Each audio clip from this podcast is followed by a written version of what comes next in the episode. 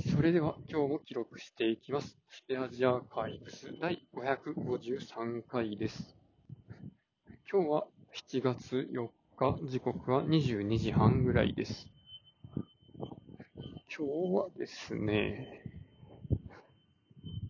会社のエアコンがすごい寒くて、だから先週、席替えをしたんですね。で、場所がエアコンの吹き出し口の真下あたりになってですね、涼しくてラッキーと思ってたんですけど、その時はね、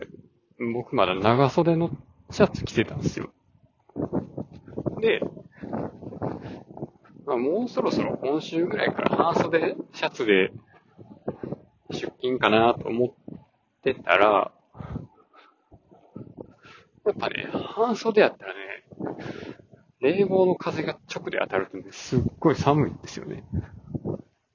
で、まあどうしたかっていうと、僕に風が直撃しないように、この風向をできるだけ角度を下にせずに、そのままエアコンの吹き出し口から風が横に流れていくように調節するっていうね。ってやったら周りの人が、なんか暑いなとか言って、温度自体を下げ始めるっていうね。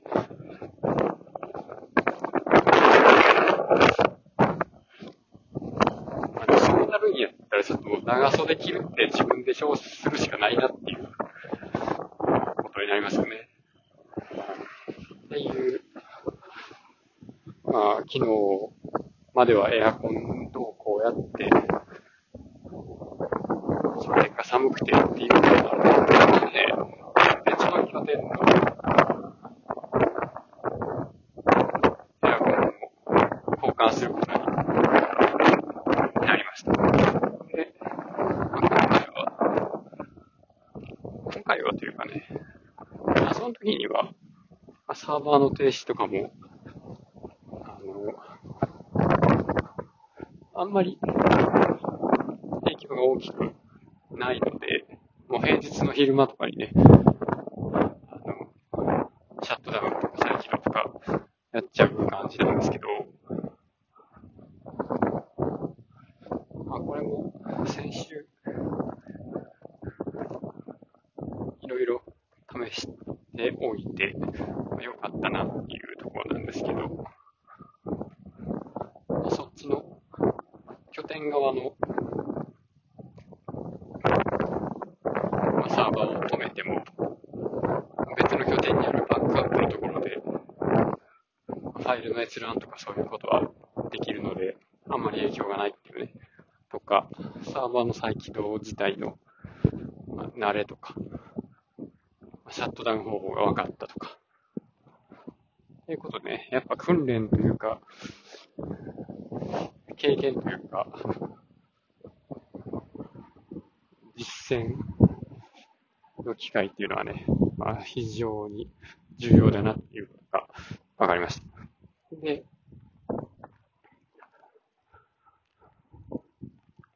まあ、そういう、なんでしょうね。どこのサーバー止めても、なんか、この設定やっとけば大丈夫ですよみたいな話を取締りとかとしてると、あの、それは業務の継続性に、かなり影響の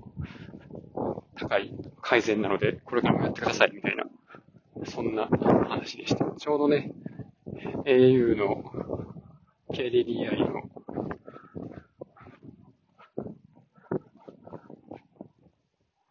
大規模な通信の障害とかもあったので、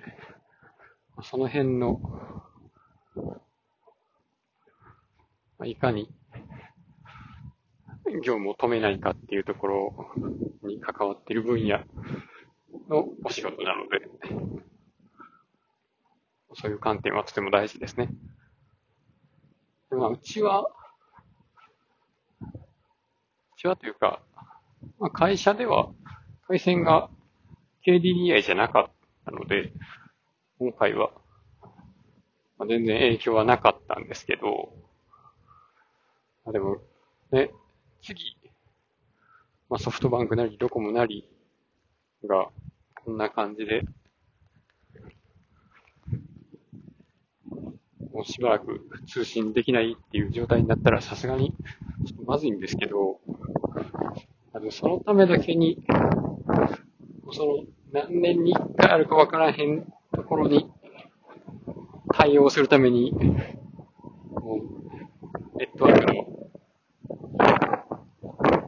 この回線業者ごとの上場化をした方がいいのかっていうと、まあ、そこまでお金かけれるかなっていう感じですよね。でまあ、そうしたときに、まあ、最低限対策として、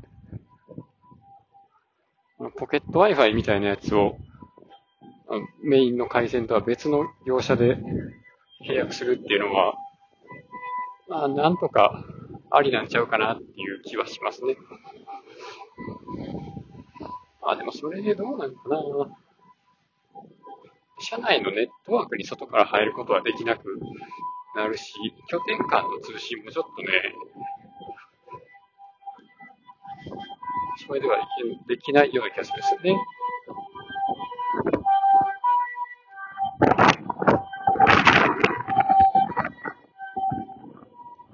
拠点間の領域の VPN を提供している業者で通信障害が起こったら、それは、まあ、拠点同士の通信ができなくなって、会社にまとめてる、ファイルサーバーとか、その辺の動機も取れなくなるし、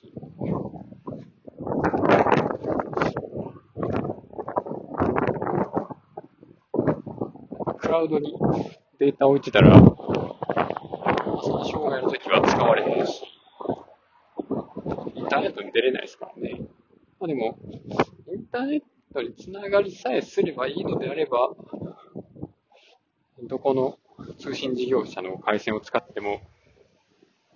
あんまり影響ないかもしれないですね。どうなんでしょうね。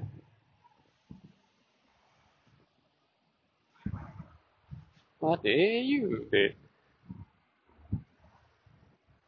まあ、AWS なり、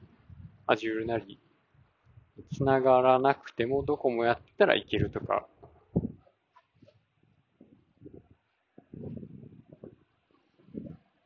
そういうのはある意味いいかもしれないですね。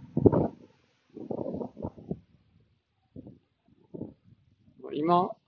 うちの、拠点間の兵器網の VPN は通信事業者の兵器網を使ってるんで、そこはね、ちょっとされないんですよね。複数の通信事業者っていう意味では。この、兵器網内が二重になってはいるとはいえ、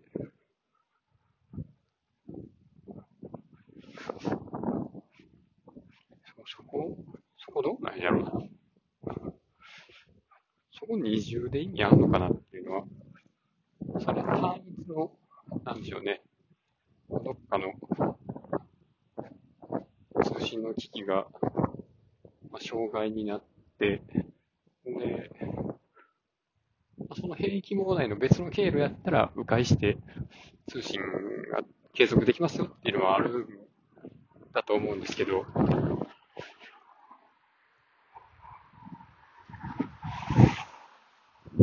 なんかな、この辺あんまり勉強不足でわからないので、完全にイメージで喋ってるんですけど。どうなのかな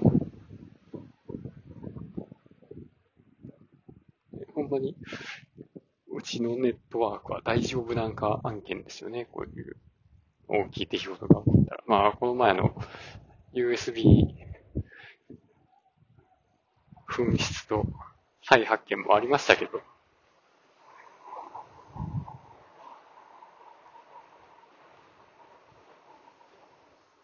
本当、本当はその USB メモリーの使用も禁止したいんですけど、禁止したいし、禁止する設定もできるんですけど、やっぱね、使うんですよね。どうしたらいいんかな？ネットワークにつながってない端末と、データをやり取りしようと思ったときに、USB メモリを使わなければ、まあ、そのままハードディスク直でつなげるとか、なんかその、なんでしょうね。その、データを取得してる機器を直接パソコンにつなげるとかね。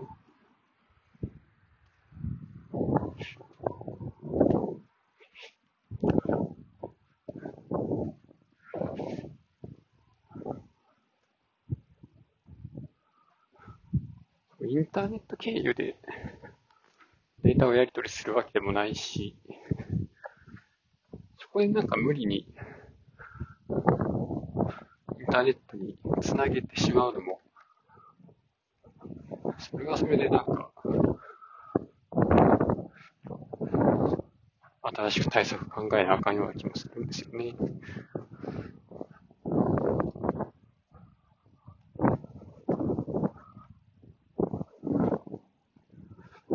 例えば実験施設内でしか、まあ、ローカルでしか使わないようなコンピューターで、まあ、それが実験機器を動かすためだけの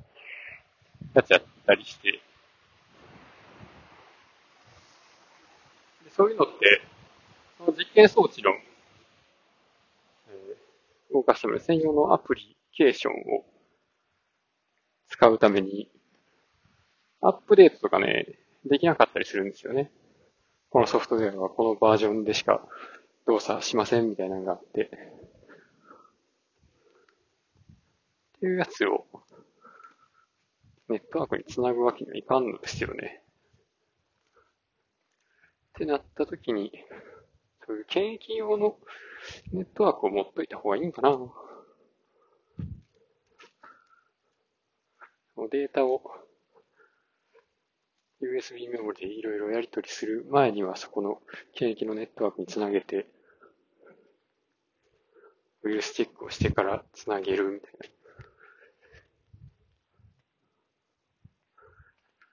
な。なんか結構めんどくさそうですね。なんかそんな、